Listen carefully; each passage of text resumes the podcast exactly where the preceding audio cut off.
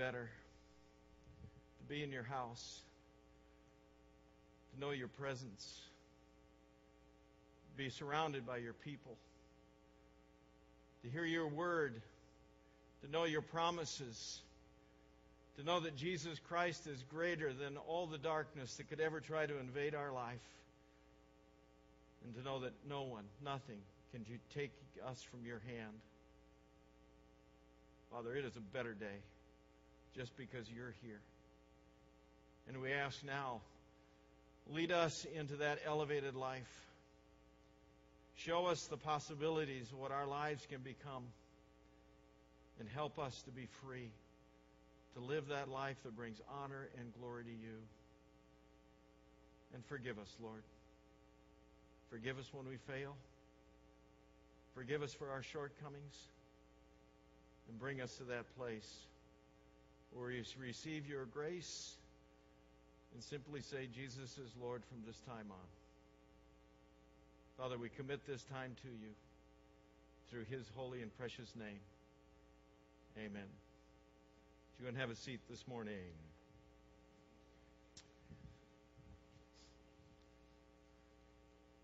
Well, we're on our uh, second step here in a uh, series called The Perfect Ten, where we're taking some time to look at the uh, Ten Commandments. And uh, no Mel Brooks for you today, sorry. Um, if you're here last week, that's why you got to come every week. But uh, we move on today. Last week we talked about the uh, the first three commandments, and those are focused on our relationship with God. And if we get that right, it forces us then not to just deal with the rest uh, but to deal with what the rest are trying to accomplish in our life. And so, I mean, it always works this way, right? That, that if, if you got your relationship going with God, then, then it's always going to lead you to look at your relationship with others. I mean, that's just a natural progression, right? You can't just live a life that's just all about me and God, me and God. But, but if, if your relationship is right with God, then, then that drives you to begin to think about, well, what about others? What are my relationships with others? And, and that's what God is doing uh, in, in the commandments. That the first three, relationship with God, the rest now are, are centered more on our relationships uh, with, uh, with others.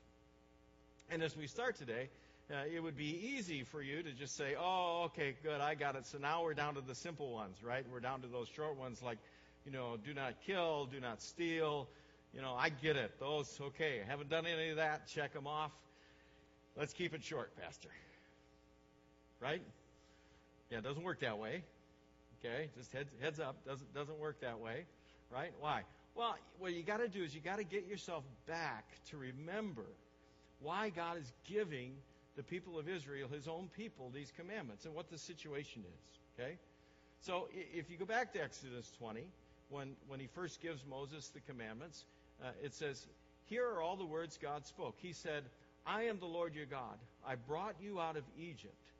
This is the land where you were slaves. Now, there's two important things in, in the last part of that verse. First of all, it says where they used to live. They used to live in the land of Egypt. And it says what they did. They were slaves, right? Lived in the land of Egypt, and they were slaves. They did this for generations 400 years. They did this for generations. Why is that important? Well, it's the impact, the impact of living for generations in Egypt, the impact of living as a slave for generations in Egypt. I mean, we, we watch the, you know, Charlton Heston movie and think, hey, they were good, faithful people just building bricks. No. They, they were in Egypt. And because they were in Egypt, they were being influenced by the culture of Egypt because they'd been in Egypt for so long, their, their values were being shaped by Egypt. Their, their morality was being shaped by Egypt. The values that they had were shaped by Egypt. Their relationships, the only relationships they could look to were the relationships they saw where? In Egypt. What's happening? The people of God were being overwhelmed by the culture in which they lived in Egypt. And they were slaves, not simply to make bricks. They had become slaves to the culture of Egypt. And God brings them out and sets them free, and with the commandments, says, No more. You don't live that way anymore. You, you don't live according to the Egyptian morals anymore, the Egyptian values anymore, the Egyptian codes anymore. Your relationships aren't based on what you saw in Egypt anymore. No, here's a new set. Here, here's how your relationships work. And he gives them the Ten Commandments.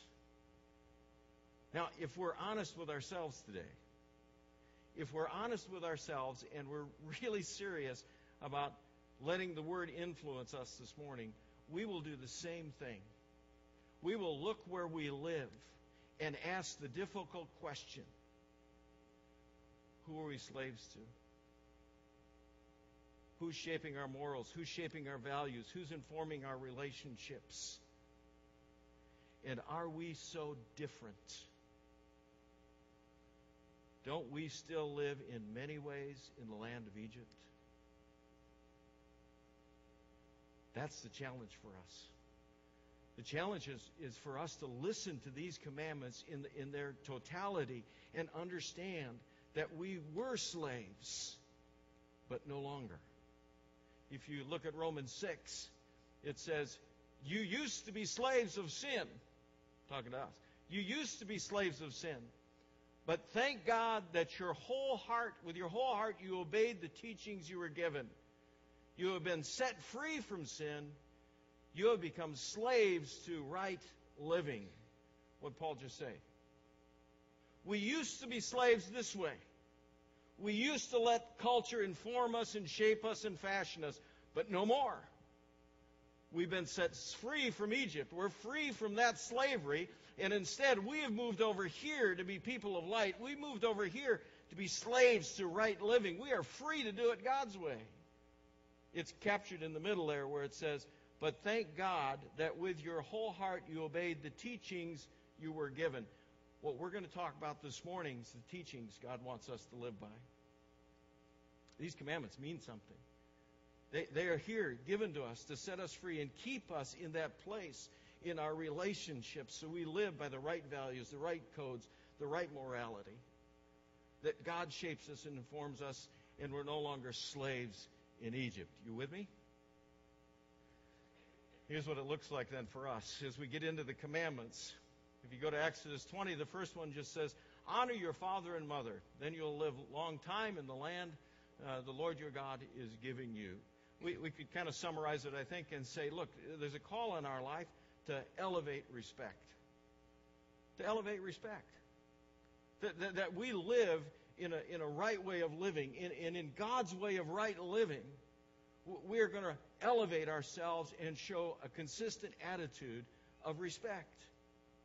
And that starts, the laboratory of learning for that starts in our home. It starts in our home. Our children need to learn respect, to, get transferred from that old culture of sin and learn respect. And it starts right there with learning it in relationship to mom and dad. And as that grows, notice there is a there is a a promise given with this commandment. As you learn that respect in the home, that grows to pay off dividends in your life as you relate to other people in your relationships, where you just show this respect. Paul recognizes it in Ephesians. He says, Children, obey your parents as believers in the Lord. Obey them because it's the right thing to do. Scripture says, honor your father and mother.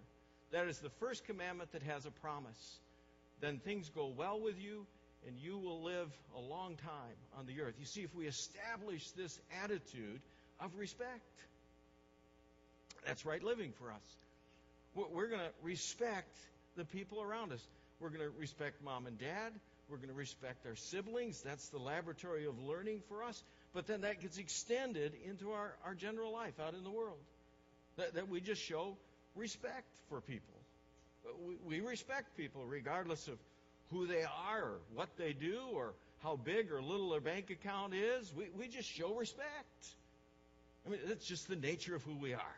That's the freedom we have, the, the slaves of right living that we are. And that respect extends for our lifetime. So we may start as children learning respect by obeying our parents, but as we go through years, that respect continues to the point that when the relationship changes and we begin to care for our parents, we show the same respect. First Timothy captures it this way Take care of the widows who really need help. But suppose a widow has children or grandchildren. They should first learn to put their faith into practice. They should care for their own family. In that way, they will pay back their parents and grandparents. That pleases God. I hope my kids are watching online today. But, but what's going on here? Well, isn't this a lifelong experience of, of elevated respect? It's elevated respect. It's just the way we are. That, that we just have this ongoing respect for our parents and, and for our family, and then that extends beyond as we're out there in the workplace, you know, wherever we are, that we walk into a room and, and that is a given in us, that we will just show respect to people. Next one elevate life. Commandment says, do not commit murder. And we could just kind of stop there and say, hey, easy one, good deal. Haven't done that lately. Well, no, it goes beyond that, right? I mean, it's not about just haven't you committed murder. The real question is, have you elevated life? Do you value it? Because I can tell you, God values life. We can see it in Genesis 9 when he's talking to Noah. He says, You can be sure that I will hold someone accountable if you are murdered. I will even hold animals accountable if they kill you. I will also hold anyone accountable who murders another person. Now, I'm not this morning here to talk about, you know, abortion or capital punishment or all the other issues that go around this. I just want to get to the base issue here of slavery to freedom of right living. And in the freedom of right living, the commandment says, look, in, in your relationships, are you just valuing other people? Do you value them? Do, do, do you look at your spouse and, and value your spouse as an incredible gift that God has given you? Do, do you look at your children the same way and, and recognize what, what an incredible gift? Do, do you even look in the mirror and understand what incredible gift you have to be walking on the earth this day, to make the most of the time that you've got, whatever it is? You see, it's just this attitude of elevating life. This is life is important. And, and I'm going to elevate and make the most out of my life, and, and I'm going to respect other people, and I'm going to value other people. Most of all, for us, for us who follow Christ, it's to be able to look at those other people and understand they represent exceeding value because Jesus Christ died for them. Jesus Christ died not just for the person in the mirror, but he died for the lady at the checkout counter. He died for that mechanic that worked on your car last week. He, he died for, for the person pushing the broom somewhere. These just they're just as valuable. And, and we need to elevate life. If if you go to Matthew 5, Jesus takes his commandment and, and he elevates life by talking about what our attitude is in our relationships with other people. He says, You've heard that it was said, the people that lived long ago, they were told, don't commit murder. Anyone who murders will be judged for it. Here's what I tell you do not be angry with your brother. Anyone who is angry with his brother will be judged. Again, anyone who says to his brother, Raca, must stand trial in the Sanhedrin. But anyone who says, You fool, will be in danger of the fire of hell. Raca. It means to, to count worthless. Elevated life. Elevated life says, wait a minute, everybody's valuable. These people I meet, they're valuable. They're valuable in the eyes of God, and if they're valuable in the eyes of God, they ought to be valuable in my eyes. And I should do everything I can to help elevate their life. See the difference? You see, it's not just don't do, it's what you do do. Do you elevate people in their life?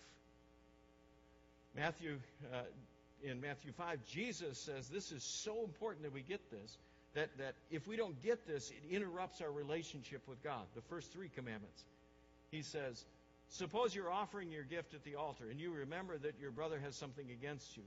Leave your gift in front of the altar. First go and make peace with your brother, then come back and offer your gift. See, there's a relationship between those first three commandments and the ones we're talking about now. That if we get those three right and understand our relationship with God, then we got to deal with our relationship with others. And that means elevating those people in respect and valuing, valuing who they are.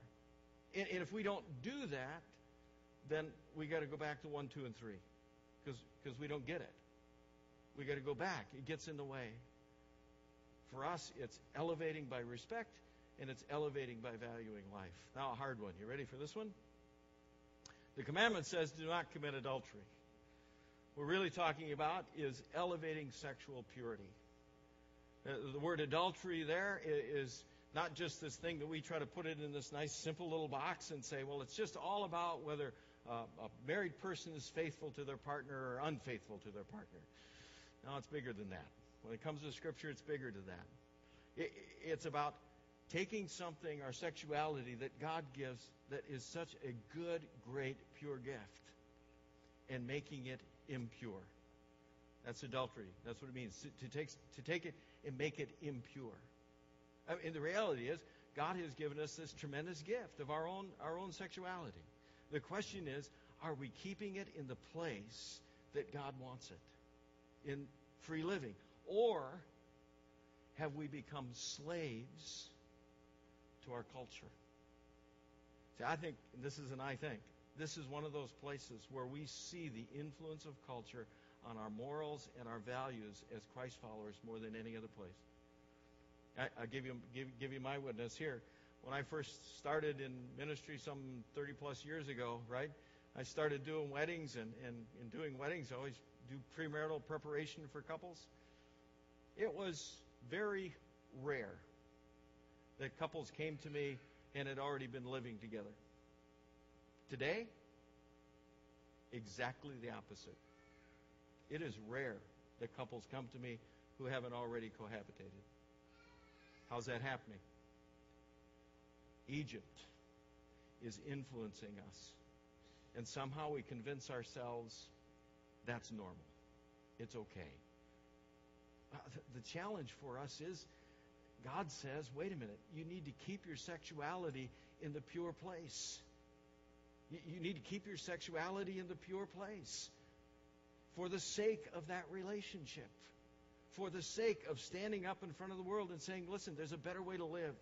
God has a better way for us to be. And our relationships will be better when we follow according to God's purposes in our lives. This is serious stuff. If you look at 1 Corinthians 6, Paul says, Don't you know that evil people will not receive God's kingdom? Don't be fooled. Those who commit sexual sins will not receive the kingdom. For Paul, this is a kingdom question.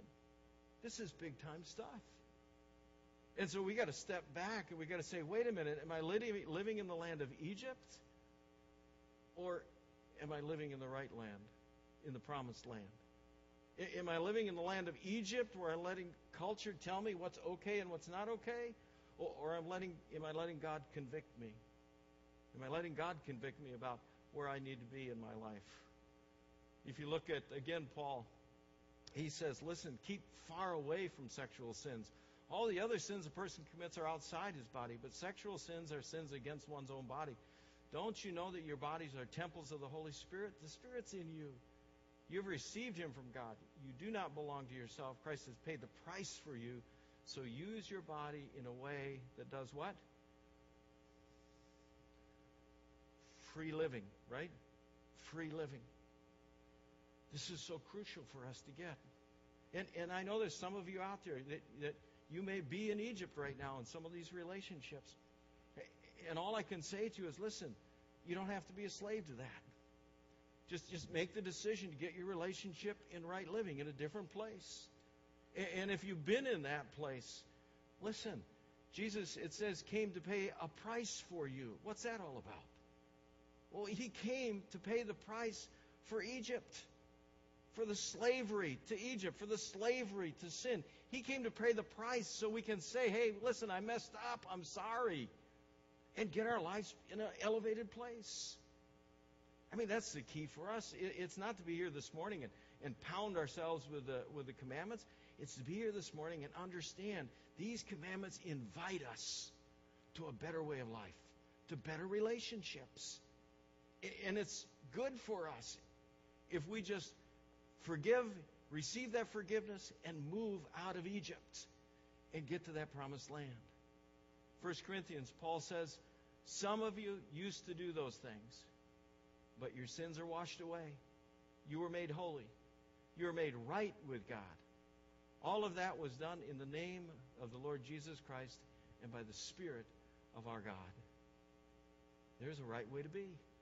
Jesus laid the groundwork. He made it possible for us to be forgiven for all these things that we get out of God's sequence. And He gives us the way to get right. I, I just want to encourage you today. Let, let these commandments, you know, inspire you into that right living of the promised land. And, and look at your life and look at this part of your life and, and say, wait a minute, I, I'm just convicted. We need to get our relationship pure again. We just need to get our relationship pure. And, and just come to God and say, God, empower us to do it, will you? And, and get to that promised land. Next one elevate honesty. Do not steal. Again, it's an elevate. It's saying, listen, don't just take. And, and if you follow through with what this command was about, it's not just about being a taker, it's really about being a contributor. It's about the call in our lives to live a life of absolute honesty. And beyond honesty, to become that contributor. You look at Paul in 5, it says, uh, Ephesians 4, it says, Those who have been stealing must never steal again. There's the honesty part, right? Just be honest.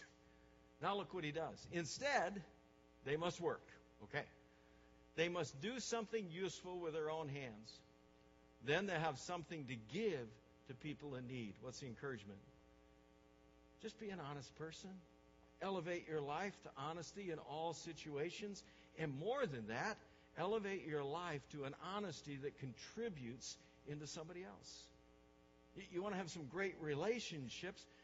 Be that person that in your relationships, everybody says, oh, wow, they are one of the most honest people I know. That's going to improve your relationships because people will trust you. Say, get people to understand hey, I am not only honest, I am generous. I go beyond honesty. I'm going to live a life that's elevated to generosity. You see, it's the call in our life to go to that promised land again, to get out of that Egypt and get into that promised land that says, hey, our lives are bigger, our lives are better. And finally, elevate your words. Last commandment elevate your words. Don't give false witness uh, against your neighbor. And, and it's the same principle of all these that we've talked about so far. It's about elevating your words. And, and this one is uh, equally important as all the other ones. And I want to show you Romans 1. And Romans 1 is a collection where Paul is uh, talking to folks and, and he's listing out all these behaviors that people who are in Egypt do. Okay?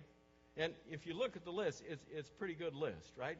They become filled with every kind of wickedness, evil, greed, depravity. They're full of envy, murder, strife, deceit, malice, heavy stuff. Look what comes next. They are, wow, gossips, slanderers, God haters, insolent, arrogant, boastful. They invent ways of doing evil. Oh, look at this one for the earlier commandment. They disobey their parents. They are senseless, faithless, heartless, ruthless. Wow. Big list. Right in the middle of the list is how you use your words. How you use your words. See, do you live in Egypt? Or do you live in the promised land, governed by a different standard of living that says, I'm, I'm going to elevate my words? I, I'm going to speak into people's lives in a constructive, uplifting, elevating way. It's that simple. Think what it would mean to your relationships if you would just get this at the core of how you use your words to make sure that you speak truthfully, honestly, and for the betterment of others. Paul says in Ephesians 4, simple truth. So, each of you must get rid of your lying. Speak the truth to your neighbor. We're all parts of one body. Scripture says, when you are angry, do not sin. Do not let the sun go down while you're still angry. Do not give the devil a chance. It's when we get angry, we, we tend to say things we shouldn't, right? I mean, you've had that happen? No, nobody's had that happen. You get angry, and some of those words just slip right out of there, and you'd like to just reel those babies back in, but you can't. Right? It, that's Egypt living. Egypt living. And so this commandment is the same thing. It comes to us and says, hey, just examine your relationships and think about the words and elevate your words. When, when you're talking with your spouse, elevate the words. When you're talking to your kids, elevate the words. When you're with your coworkers, elevate the words. Elevate the words. See, for us, each of these commandments comes down to a fundamental principle. By what values, by what morals, by what code do you live your life? Egypt? Promised land. We'll all fall short. We know that. None of us are going to be perfect on all of this. That's why Jesus Christ came. I, I just want to implore you today take serious. Take serious the opportunity that God gives you to elevate your life. And know that Jesus Christ came and he paid that price so that you can be forgiven. And you can move out of slavery and you can move into that elevation of what it means to stand out there before the world and have people look at you and say, they live different. They live different. Wish I could. Let's pray.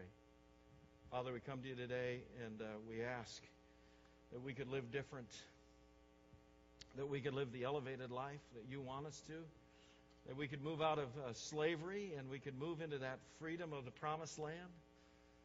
Father, we look at our relationships and uh, we know that each of these uh, commandments can just, you know, strengthen and enliven those relationships if we just get serious about it. For those places we've fallen short, thank you. Thank you for sending Jesus Christ that we have another chance. That we can be totally forgiven, we can be totally renewed, we can take that step to get things right. So, Father, we come to you this morning and we put this before you trusting that your Holy Spirit will guide us along the way. It's in Jesus' name we pray. Amen.